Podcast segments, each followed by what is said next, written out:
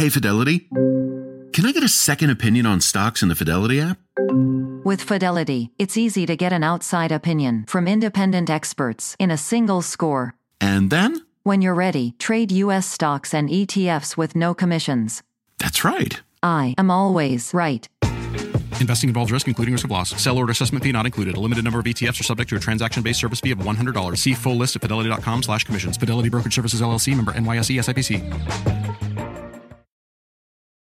Market moving insight and analysis. Join Jim Cramer, David Faber, and me, Carl Quintanilla, on the opening bell hour of CNBC Squawk on the Street.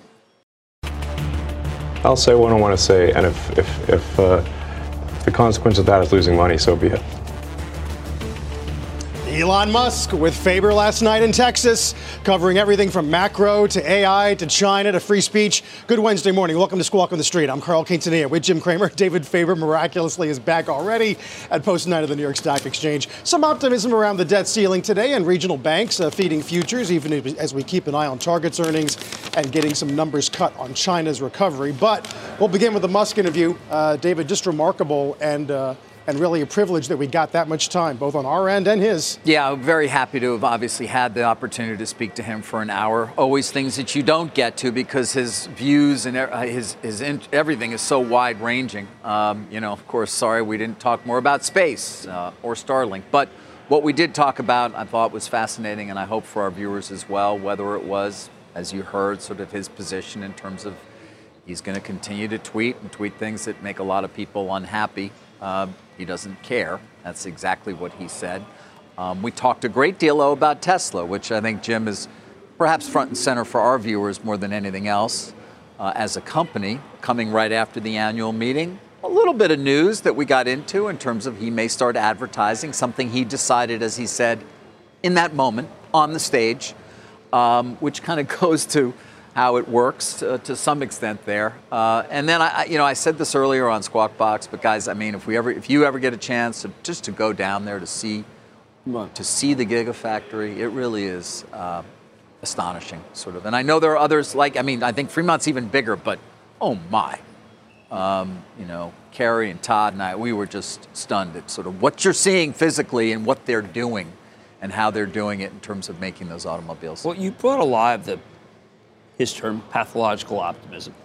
Something that I think that we have not seen in our country since perhaps when President Roosevelt went to major companies like GM and said, listen, it's World War II and you must do this. It's almost like he's creating this because he understands the future and what needs to happen in our country. I found it very reverential to our own country, uh, which could have been. He's got to be in a lot of different places. But I just want to say for a moment, for a moment, our partner, delivered an interview. You search your mind, if you're a journalist or anyone who's been following journalism, for interviews that were significant.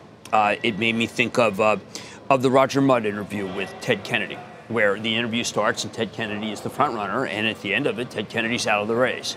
I mention that because I haven't seen anything where I feel I now know what's happening with this man. Uh, he is knocking others out of the race of not just engineering, uh, but even humanity in the sense of the question you asked him about your boy and w- what happens when they win? What happens when they are smarter than we are? I was chilled by that. There were um, that many moments in this interview where I felt differently about someone after than before. Yeah, I, I, I was taken with the last uh, question or the answer as well, or in some ways the inability to really answer it, uh, which is partially why I asked it.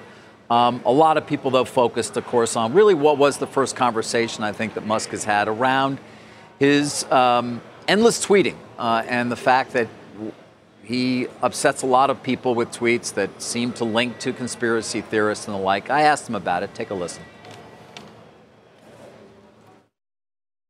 Do your tweets hurt the company? Are there Tesla owners who say, I don't agree with his political position because, and I know it because he shares so much of it? Or are there advertisers on Twitter that Linda Yaccarino will come and say, you got to stop, man. Or, you know, I can't get these ads because of some of the things you tweet.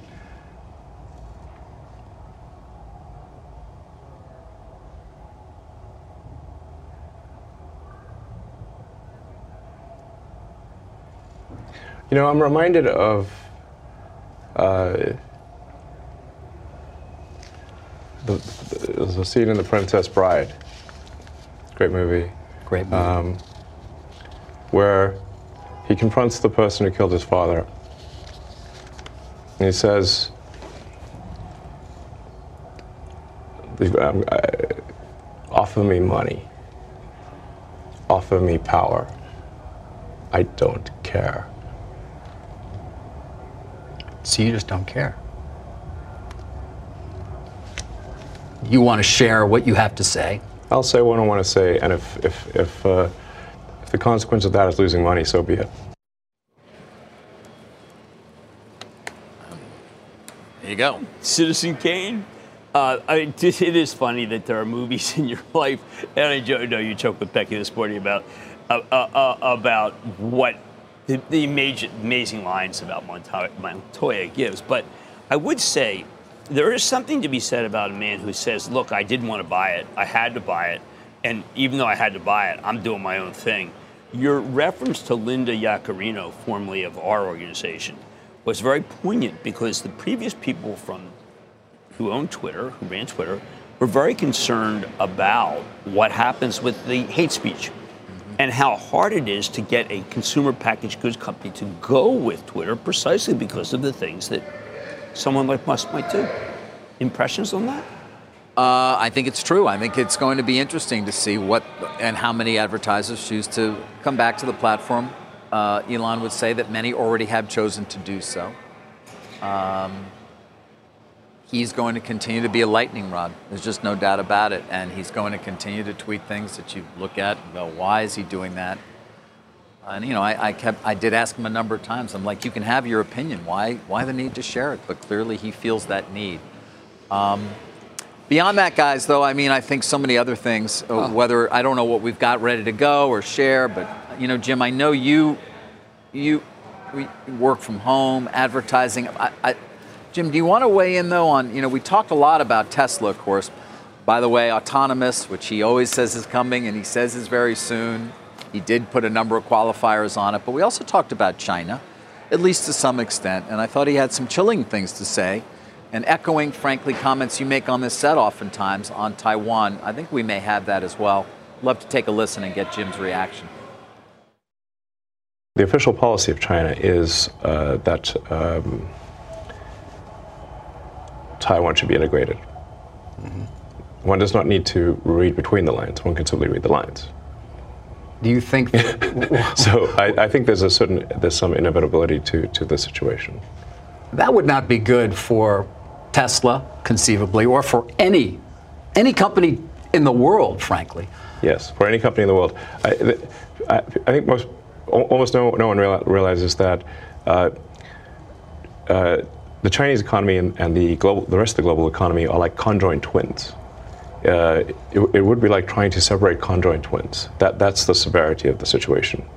Um, and it's actually uh, worse for for a lot of other companies than it is for for uh, Tesla. I mean, I'm not sure not sure where you're going to get an iPhone, for example.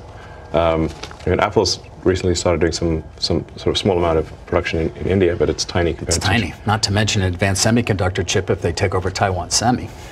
Correct. I mean, so you design your own chips, but you manufacture them at Taiwan Semi too, right? Uh, we do some. We do. We do. We use Samsung and TSMC. Right. Um, but uh, but you seem to think it's it's likely to happen. I'm simply saying that that is their policy and I think you should take their word seriously. they mean it. Jim? Well, look, since 1949, uh, the breakup, China has vowed to eventually unify Taiwan. So, of course, Musk is right. And by the way, they said at that point, using force if necessary. Our country's changed its policy repeatedly. In 1982, Reagan announced that acknowledged that the China position is there is but one China, which would agree exactly with what Musk said. And then uh, under uh, President Obama, in September of 25, he had a meeting with Xi, where in the Rose Garden, they made it very clear that there was going to be independence, and it was absolutely the right of the United States to be able to stay in South China Sea, which would mean stay in Taiwan Straits, actually. And then immediately, uh, Xi abrogated that and sent his navy there. Now, our current for, our current policy is Well, then Trump had a policy, which he's told many people, which is that his first phone call was to Xi, where he said he would drop a nuclear weapon on the top of Beijing if they made a move on. Taiwan. Now, this is widely considered to be perhaps a bit hyperbole, but the president was given to that. Then finally, our current position is really interesting because uh, we've sent, obviously, uh, Speaker McCarthy's going over, uh, you know, Nancy Pelosi going over, but our current position is that we know that without America, Taiwan will be swallowed by China. China will control seaborne trade with South Korea. This is as of this morning. South Korea and Japan will be shoved back to Pearl Harbor is the is the lesson of what we're supposed to be of what we fear. No longer Pacific power. What we've done is we have put soldiers on the ground. All right, we have special forces training teams on Taiwan. And our goal is to gradually increase our ground presence to advise on air defense, logistics, defensive barriers, which we believe ally South Korea will make it so the presence of American troops will deter China. That is this current policy. Uh, now, there are people within the government, our government, that are not as hardline. The hardline policy is to make it into South Korea. So there is absolutely 100% truth to what, uh, if we did not do that, to what Musk says. But our current position, which is the first time ever, which is to put actual ground troops in to advise, you could say that's what we did in Vietnam. Uh, you could say that's what we did in South Korea. Uh, if you believe in the latter, that is our policy, and what he says will not happen.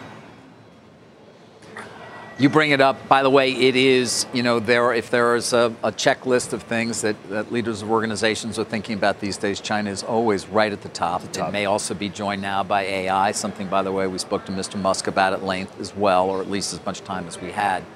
Um, but this is a, I mean, to his point, conjoined twins. You know, you can't pull these things apart no, without can't. without terrible consequences. And uh, right now, I mean, for instance, we are again our policy is to say that you can't take the most sophisticated chips from Taiwan and give them to the PRC. Right now, the sophisticated chips are made by Lam Research. Initially, Lam Research had two and a half billion dollars worth of equipment headed to China, uh, and then that was blocked. Some more has been coming back.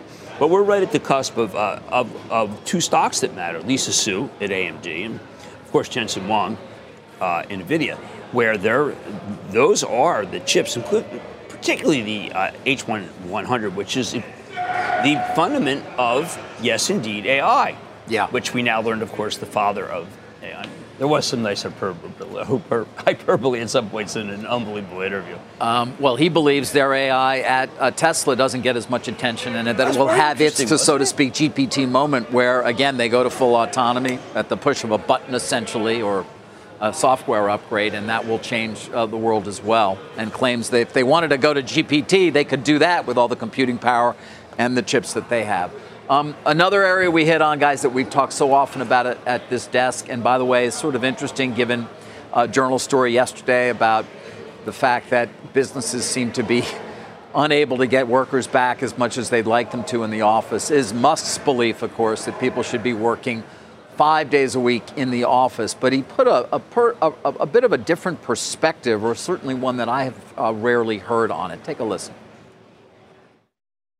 I'm a big believer that, that, that, that people need to are more productive when they're in person. Um, and, um, and, and, and, and really, man, I, and the whole, the whole sort of work from home thing, it's like, it, it, I, I, I think it's, to, Look, there are some exceptions, but I, I kind of think that, that the whole notion of work from home is, is a bit like the, you know, the, the, the fake Marie Antoinette quote, let them eat cake. Mm-hmm. It's like, it's like it's like really you're going to work from home and you're going to make everyone else who made your car come work to the fact work in the factory. You're going to make the people who make your food that gets delivered that they can't work from home.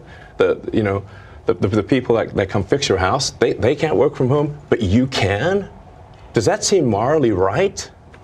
That's messed up. You see it as a moral issue? Yes. I mean, I see it more as and just it's, a, it's, a, a, it's, a, productivity issue, but yeah. it's also a moral issue. People should get off the goddamn uh, moral high horse with the work from home. Um, because they're asking everyone else to not work from home while they do. And yet it's wrong. He, he, I had not heard that perspective. Um, the laptop class is in la la land. Well, I mean, it did feel I thought that the Marie Antoinette uh, analogy was off. Uh, South Africans remember in Europe where there were basically serfs and others. I think that what he was describing was an inequality period where you basically have those who serve and those who do. It was a remarkable moment. I had not even for one minute thought that there were a second class, a second class developing because of this. It was a remarkable moment, and I don't know how many people are really thinking like he is. It's weird. Uh, someone who goes to your house to fix it uh, doesn't need office space that their employer needs to pay for. So you would imagine there'd be less pressure for a job like that to come back. That's true. Now, the surveys now show that there was a peak already in people coming back, and we're back down to 50%. Uh, the banks are hapless. They can't get their. A lot of the. By the way, there's a secret to all this, and people don't talk about it. It's the people who are 35 to 45 who control it. They make it sound like it's a 25. It's this middle management. It's the middle management that lives that has a decent commute that's got kids yeah, at home, low, smaller kids at home that makes it very difficult. So yeah. why not if you can work from home? Why Let's not stop blaming the 25 year old. They're no, just they, taking their cue from the 40. They want to they want to come to the office. I think more often than not. Although he, he seemed more animated about that than any topic you covered with him. Uh, he definitely was worked up about that, no, without a doubt. And by the way, I mean, listen, there's all those people on the factory floor show up every day, and in right. the offices as well. On top of it, uh, right. the endless off, you know, open floor plan there with people all working, obviously. okay, office. so many people ask me after, will he hire your son? And I said, that's not the point. Uh, we want to get to his. I thought his comments about we have to future work. On this. We'll this get to those hopefully later in the show. Yeah, uh, not so to mention uh, the macro, uh, which auto sector right. is trading down a little bit on some of that. Uh, we'll get a lot more this morning as well, including these debt ceiling talks. Uh, whether there's cause for optimism here after hearing from Jeffries and McCarthy this morning. target earnings, of course, very interesting picture in there, and the fallout for other retailers. There's a look at futures, though, pretty positive on this Wednesday. Don't go away. What's on the horizon for financial markets? At PGIM, it's a question that over 1,400 investment professionals relentlessly research in pursuit of your long term goals. Specialised across asset classes, but united in collaboration, our teams provide global and local expertise. Our investments shape tomorrow, today. Pursue your tomorrow with PGIM, a leading global asset manager. Support for this program is provided by Chevron. Demand for energy is projected to continue rising in the future. To help keep up, Chevron is increasing their U.S. oil and gas production, and they're innovating to help do it responsibly across their operations, including their Gulf of Mexico facilities, which are some of the world's lowest carbon intensity operations, helping supply energy that's affordable, reliable, and ever cleaner. That's energy in progress. Learn more at chevron.com slash meeting demand. All right, you see, uh, some of the banks going to be up nicely this morning. Those regionals are keeping an eye on. Let's talk some more stocks with a mad dash here, and one of the bigger names uh, that exists. Well, I just felt that when we talk about Tesla and AI, we have to figure out who. And my Travel Trust I have a meeting today at noon. Talks endlessly about who's really the winner and who's not. Now, Barclays puts out a very sound note. Don't call it a comeback. AI has been here for years, saying that you cannot discount all the things that Alphabet has been doing, deep mind, apropos of what you talked about last night. And I just say uh, that there is a growing belief that Alphabet really is uh, not for show, that they really do have some offerings, it's not bloated. Maybe there's going to be a little gap in revenue, but they are going to have uh, maybe high single digit growth in this. Now, David, uh, when I listened to what you talked about and the curious and somewhat tortured relationship with with a, with with AI, with OpenAI, OpenAI, well, yeah, holy I mean, cow, uh, Elon I, Musk is not happy with OpenAI. There was a, what they know, did. mixed mixed references to Alphabet, but he also actually derided Waymo. That's exactly right. Yeah. We can do that. I've been trying to go back and forth with the people at GM about where GM is versus, uh, you know, they've got to consider uh, Kyle Vogt. Kyle, Kyle Vogt has this initiative. He's within GM, but actually a separate company about autonomous. But I just like what the Barclays uh, piece said is because a lot of people are confused. Like, if Bing is coming back, what's this? What is this about? Yeah. And that's about the decision to suddenly speed up AI, or they would say, "Listen, we've been doing it all along." But I just felt that uh, this is somewhat in, in uh, reverence and reference to what you talked about because the AI brutality, what it sounds like behind the scenes, I did not know about until your interview. Yeah, uh, there's a, there's some friction between OpenAI, I mean, which Musk says, of course, would not exist were it not for him, and, and the for-profit route they've gone, in part at least, maintaining the five. Twice, and that's from the old article, something about in 2012 when Google was saying, "Listen, we're open and we're not going to make money," and yeah. there were these series of. But articles. I mean, to Google though, the question we've raised to Alphabet is. Are they behind Microsoft now, given ChatGPT and how in, in important it is to Microsoft's future in terms of the enterprise, the way they're incorporating it in so many of their tools. Yes. Now, against that is this has become the de facto way if you want to incorporate what NVIDIA has. They've become almost like the Accenture or EY for this era. You go to them like Wendy's did to figure out how to do drive through. Microsoft, you go to, frankly, if you just say, listen, we've got an existing relationship, how do we use AI? If you want to make it so AI is practically integrated instantly, these guys are really making a very strong pitch. Yeah.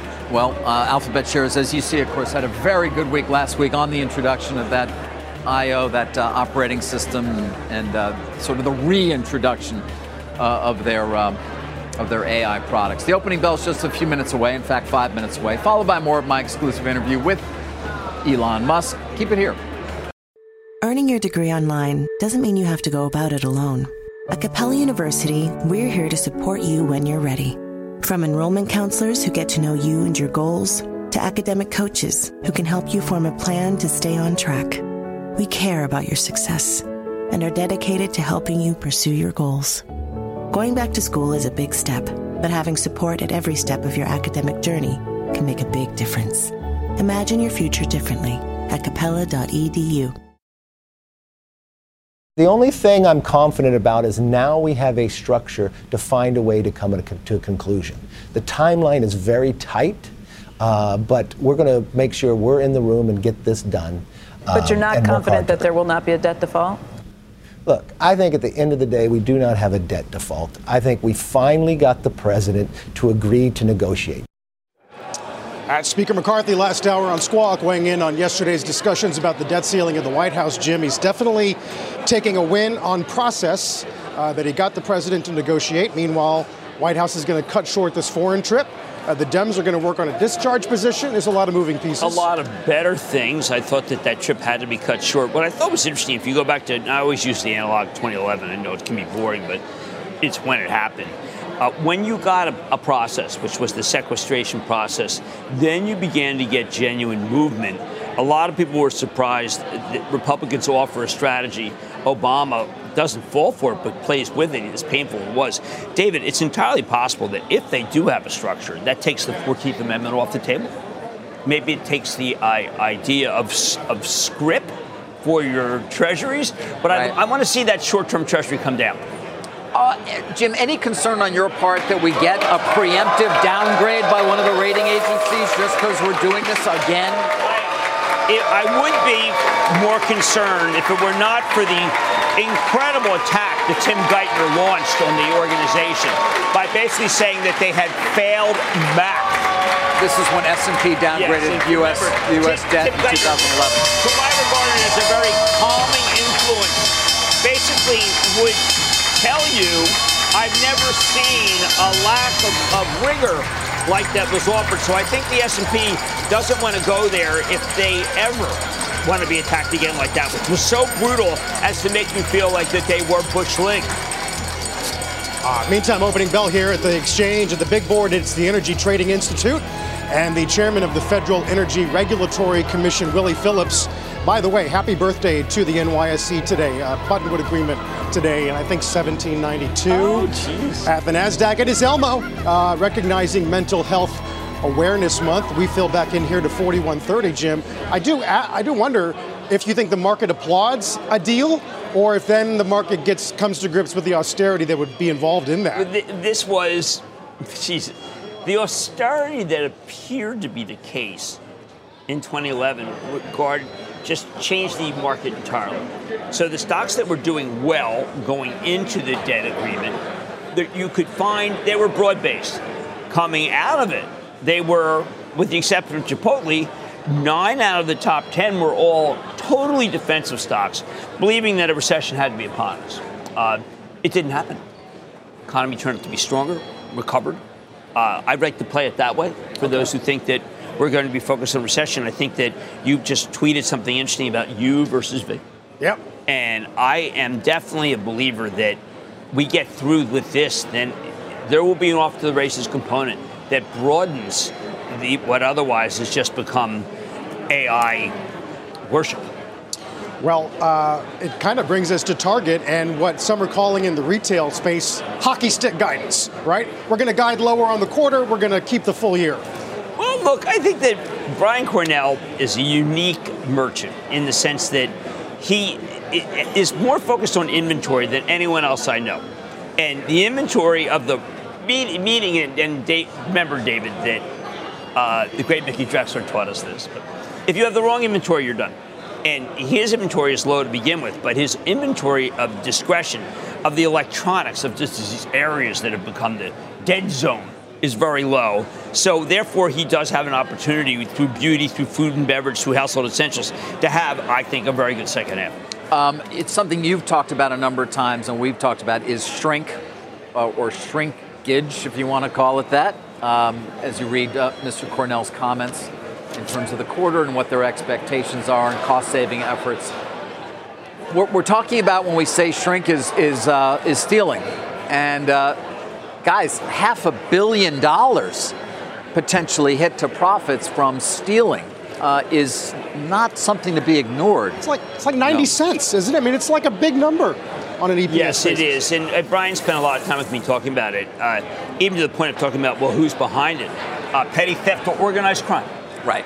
Uh, organized crime is, is some. Now, uh, let's just understand. He's been willing to talk about it. And one of the reasons why he's willing to talk about it is because he has made a statement to certain communities, like the San Francisco Mission uh, mission uh, suite where I went and saw a breakout, literally a all at once drop one thing, everyone runs out with product.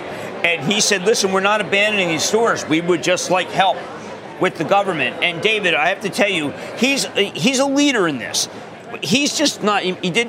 I, I, yeah. I, my I, only disputed habit was I said, "Listen, you closed a terrific store in Philadelphia." He said, "Well, listen, let's just not focus on individual stores. We're focusing on staying." I would assume, though, at that kind of a number, it's happening all over the place. It's uh, not I just confined from, to uh, to some hard-hit metro areas. Uh, others have not been uh, as, uh, let's say, transparent, but the numbers are in uh, well into the billions, and a lot of it is often um, done by website where you'll go and you'll see, say, a Home Depot, uh, a Home Depot, one of their well, uh, one of their house brands, and you'll say, "Well, I want to click on that."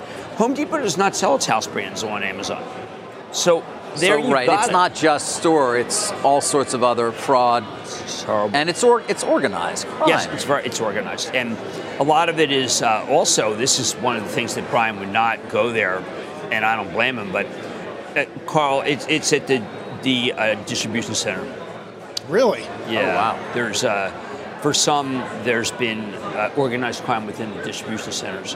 I'm not saying Home Depot would say. I'm just I don't single them out, but just that the big DCs have been. Um, Home Depot's been doing, I think, a very good job.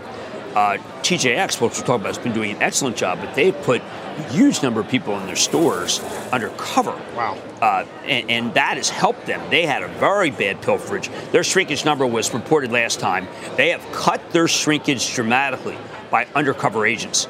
But others have to worry about the organized crime aspect of the of the uh, uh, of the distribution center and how easy it is to pay someone to get that on the web. Right. I had not heard that. So, uh, coming off of HD yesterday and the biggest revenue miss in 20 years, is there a reason to, to look at RH here or or Williams Sonoma? Well, RH, that was what Warren Buffett, Williams Sonoma look, look, Laura Alber's doing a very good job, but it's it's what people are. This again is the problem. We bought everything. Remember, we're we're uh, long on money and we're short on time. We bought everything we needed at home, and that again is one of the reasons why Brian Cornell is such a genius, in my opinion. Does get nearly enough credit because what has he been focused on? He's been focused on, uh, and you look at what I mean, there, there are remarkable numbers. He's focused on threshold, good and gather, cat and jack, up and up, room essential. No, what are these? I'm reading. I'm reading the 11 billion dollars worth of uh, the one billion dollars worth of each one of these private brands. Three billion for Cat and Jack. So what he's done is make it so that he has what a style that we've only seen from Costco with the Kirkland brand. You're trading up to target goods, and that has helped his margins incredibly. Um, I wanted to come back to a story we followed yesterday, uh, which is the uh, decision by the FTC to try to block Amgen's 28 plus billion dollar deal to acquire Horizon Therapeutics, um, maker of two large orphan drugs. Uh, the complaint is out. They filed in Illinois. They're going to be seeking, of course, a temporary restraining order. Um, stock's up a bit. You know, in speaking to people close to Amgen, uh, they are certain that they have a winning case and that they will, if it comes to it, defeat the FTC in court. Um, th- those who are less perhaps biased in reading the complaint, at least that I've had an opportunity to speak to, think it's a weak, it's a weak complaint. Talks about bundling in particular and the power of bundling that Amgen would have with PBMs, but in this case, these drugs are not bundled. They're sold directly to hospitals, directly to doctors, because they're orphan drugs. And Amgen seems uh, focused on showing as well that when it has bundled, it's done biosimilars to get lower cost drugs into the market, or it's actually bundled not to exclude others, though, from doing so. Um, again, they feel they have a very strong case. And in fact, there is a belief that you could actually see some period of litigators kind of prepare for six weeks or so, and then some sort of a settlement around bundling that would not be a major hit in any way to the transaction, allowing it to close. Will that happen? I don't know. Um, but there does seem to be a belief, perhaps, that this thing won't even make it to the inside of a courtroom, Jim, because the FTC's case is not So- really a case. It's just done to chill deals uh, at the behest of both Lina Khan and Elizabeth Warren. I, I think you're so right. Uh, when you have these big pharmas and you see them buy a drug from a smaller company, you've covered all these, David. A lot of it is because they have fantastic people at an Amgen who can evaluate which of these is right and therefore willing to buy. It's a, it's kind of like a farm team that goes to a major. But the fact is, the farm team is not beholden to the major at all. That was what you would have. If you had a captive farm team, then I could see maybe they, they have a case. I don't think they seem to understand the way that drugs, like great ball players, are developed. And it shows you a, a, a very lack, lack of knowledge about the process. Kind of shocking. Yeah. Or ideologically so blind as to make it so that the back to the Lina Khan view that mergers are making rich people rich. Uh, which, but then I wish uh, that were not. I wish I were making that up. Um, yeah, there's a reason we're going to continue to focus on this, just because it's a, yet another example in a rare, an area that is rare, has been rare for the FTC to choose to bring uh, an action. Yeah, Just this is um, rather amazing. and- Now, how about Hock Tan trying to, with Broadcom, trying to get that deal done? Yeah. There's so everyone. A lot of deals that we all kind of thought were just deals that oh they announced and they close X. Well, they right. You're talking VMware. Yes, You're, and you're I'm talking saying, the yeah, CMA as well, get- where they where they exactly have issues. trying to get in- that done. in, in, in, in England again, which we've talked about with Microsoft Activision oftentimes. Yeah, continues to be a real question. We got, uh, I think it's a record now for terminated bank deals in a year, af- actually after TD First Horizon. Um, and, you know, Pfizer, uh, the Seagen deal, uh, a lot of corporate debt, moving the corporate debt market on that. I as know. they- They're down 20 bucks on the year. Well, look, I look at again. That's the same thing. You have a, a franchise. Well, there they need the franchise. They don't. I mean, they don't have it. Uh, they they need the Seagen drugs, which are very particular cancer. David, one I want to ask you about. You know, AbbVie was very interested in Prometheus. One that's okay? bought by Merck. Yeah. Now, AbbVie has a anti, you know, autoimmune franchise second to none. FTC would just say, "Are you kidding me?" To that one, your your your franchise is so weak that you have to go close off your own franchise and not put more money toward that, and instead buy a new company. I mean, if the FTC goes down this path, none of the smaller companies has the money to be able to make what they think. Prometheus didn't have enough money to be able to launch the big stage three trials they needed. Right. Well, that is often the case, and that's why we report on these deals, usually at very large premiums, where a big pharma is buying a company that is in, you know, has phase two. There's still some risk, or early phase three. But again, to Jim's point, you, it's very expensive. A lot of these companies don't have a sales team to begin with as well. If it's a drug that's going to be broadly sold uh, in that way, and so that's what they do. And the idea, again, back to Horizon, is if you chill that You know, are you actually s- stopping innovation as opposed to enhancing it? Um, guys, wanted to talk a little more about AI. You know, as we should every day. Obviously, many of us listened to Sam Altman on the Hill yesterday uh, from OpenAI, and I sat down with Elon Musk. It was later in our interview where we got to a number of uh, uh, his thoughts about AI, including whether it has a chance to destroy humanity. Take a listen. You talk about enhancing humanity. Uh, you know, I'm curious then about AI, uh, which many people say will lead to great productivity gains. You showed those robots. I mean, I can imagine what they conceivably could do when powered by AI. But I'm also curious, because you've certainly been concerned, what percentage do you give the chance that it will destroy humanity? Well, the, the advent of artificial general intelligence is um, called a singularity because uh, it is so hard to predict what will happen after that. Um, it, it, I think it's, it's, it's very much a double, double-edged sword. I think in, it's, there's, there's, a, there's a strong probability that it will make life much better uh, and that we'll have an age of abundance.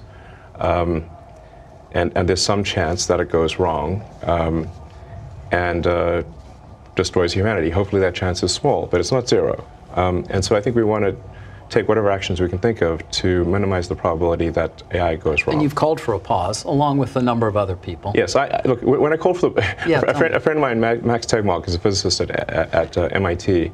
Um, you know, wanted me to sign on to the letter, and it's it's like I I, I knew it would be futile. Uh, it is futile. There's it's futile. Never, I, I, knew it would be futile. I just want to call it like it's one of those things. Well, for the record, I recommended that we pause. Okay. Uh, did, did I think we would there would be a pause? Absolutely not. Would not go into any detail whatsoever uh, about XAI, which is his nascent attempt, it would seem, to compete with OpenAI slash Microsoft and or Alphabet. Just said, you know, it's too complex for a conversation right here. So don't have much to share on that. Yeah, he said now's not the time. No. Uh, to talk about that kind of stuff. And then trying to, like, I, I think take credit for OpenAI and yet take credit for being cautious, telling Larry Page he was being cavalier. I thought that was interesting. Yeah, he's mentioned a number of times this conversation he had with Larry Page many years ago around DeepMind when Page called him a speciesist, meaning that he was, you know, in favor of the human species uh, implying somehow that Page is not. um, I will say, though, the robot video that was shared at the annual meeting uh, was fascinating. He has talked about and did again at the at the meeting the, the possibility. I mean, this could be a product line for Tesla in the future.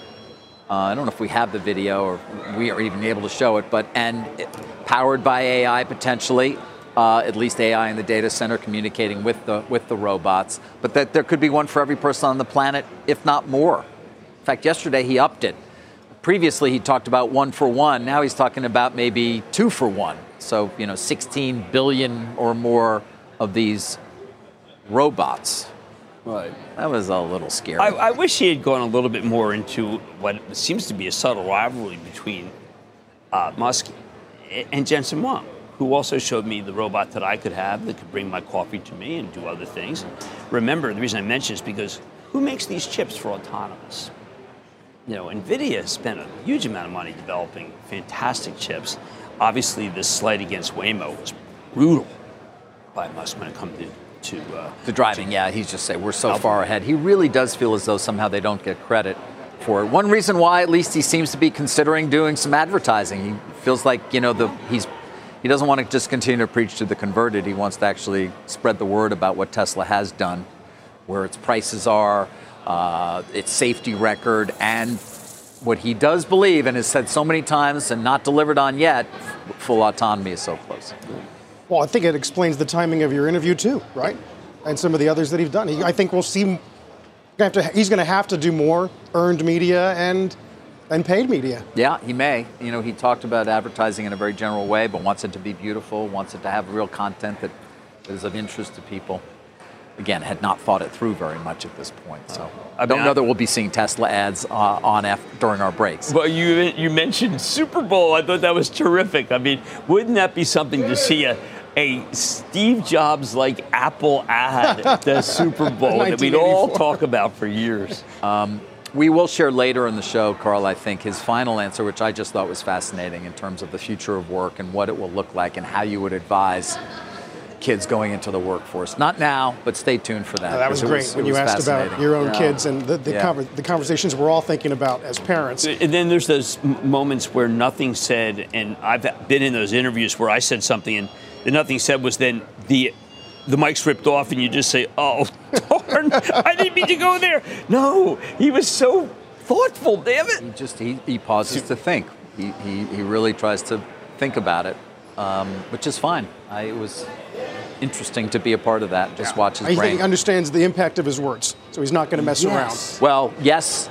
And no. And no. Yeah, yeah that's And a good no. point.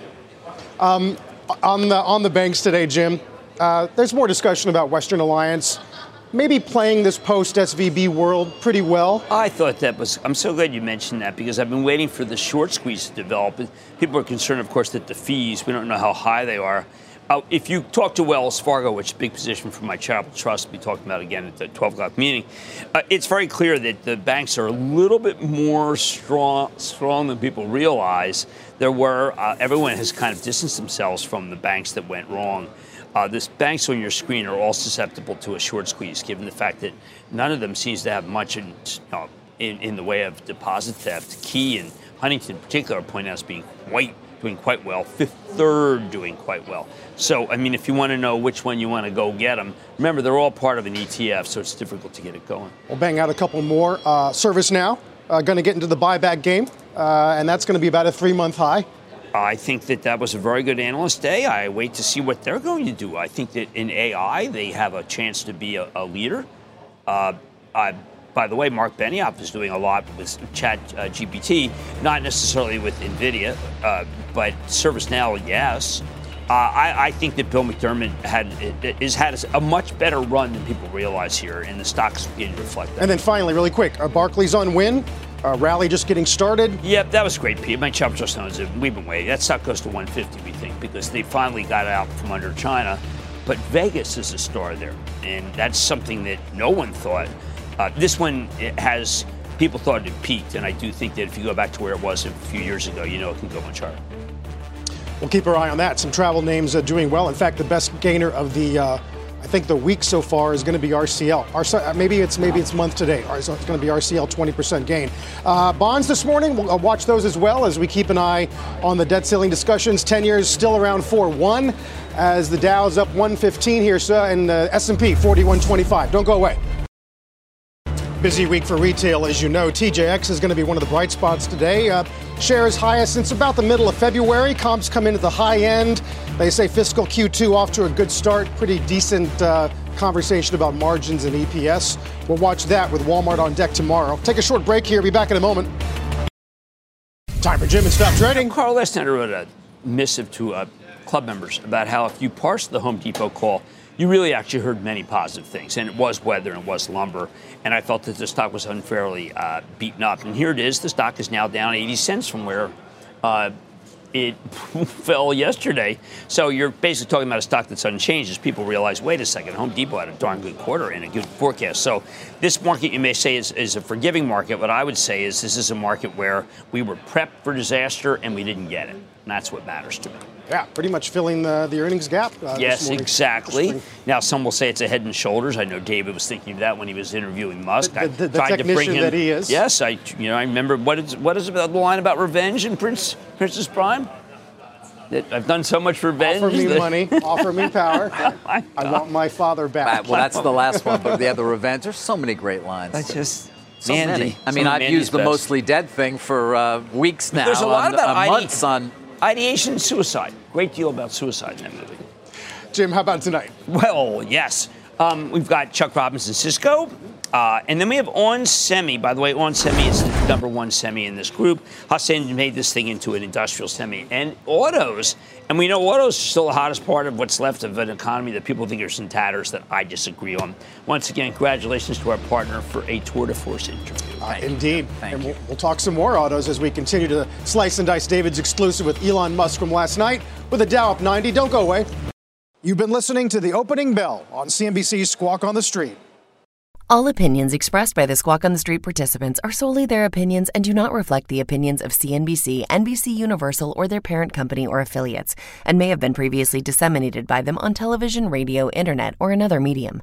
You should not treat any opinion expressed on this podcast as a specific inducement to make a particular investment or follow a particular strategy, but only as an expression of an opinion. Such opinions are based upon information Squawk on the Street participants consider reliable, but neither CNBC nor its affiliates and or subsidiaries warrant its completeness or accuracy, and it should not be relied upon as such. To view the full Squawk on the Street disclaimer, please visit cnbc.com forward slash squawk on the street disclaimer. Imagine earning a degree that prepares you with real skills for the real world. Capella University's programs teach skills relevant to your career so you can apply what you learn right away. Learn how Capella can make a difference in your life at capella.edu.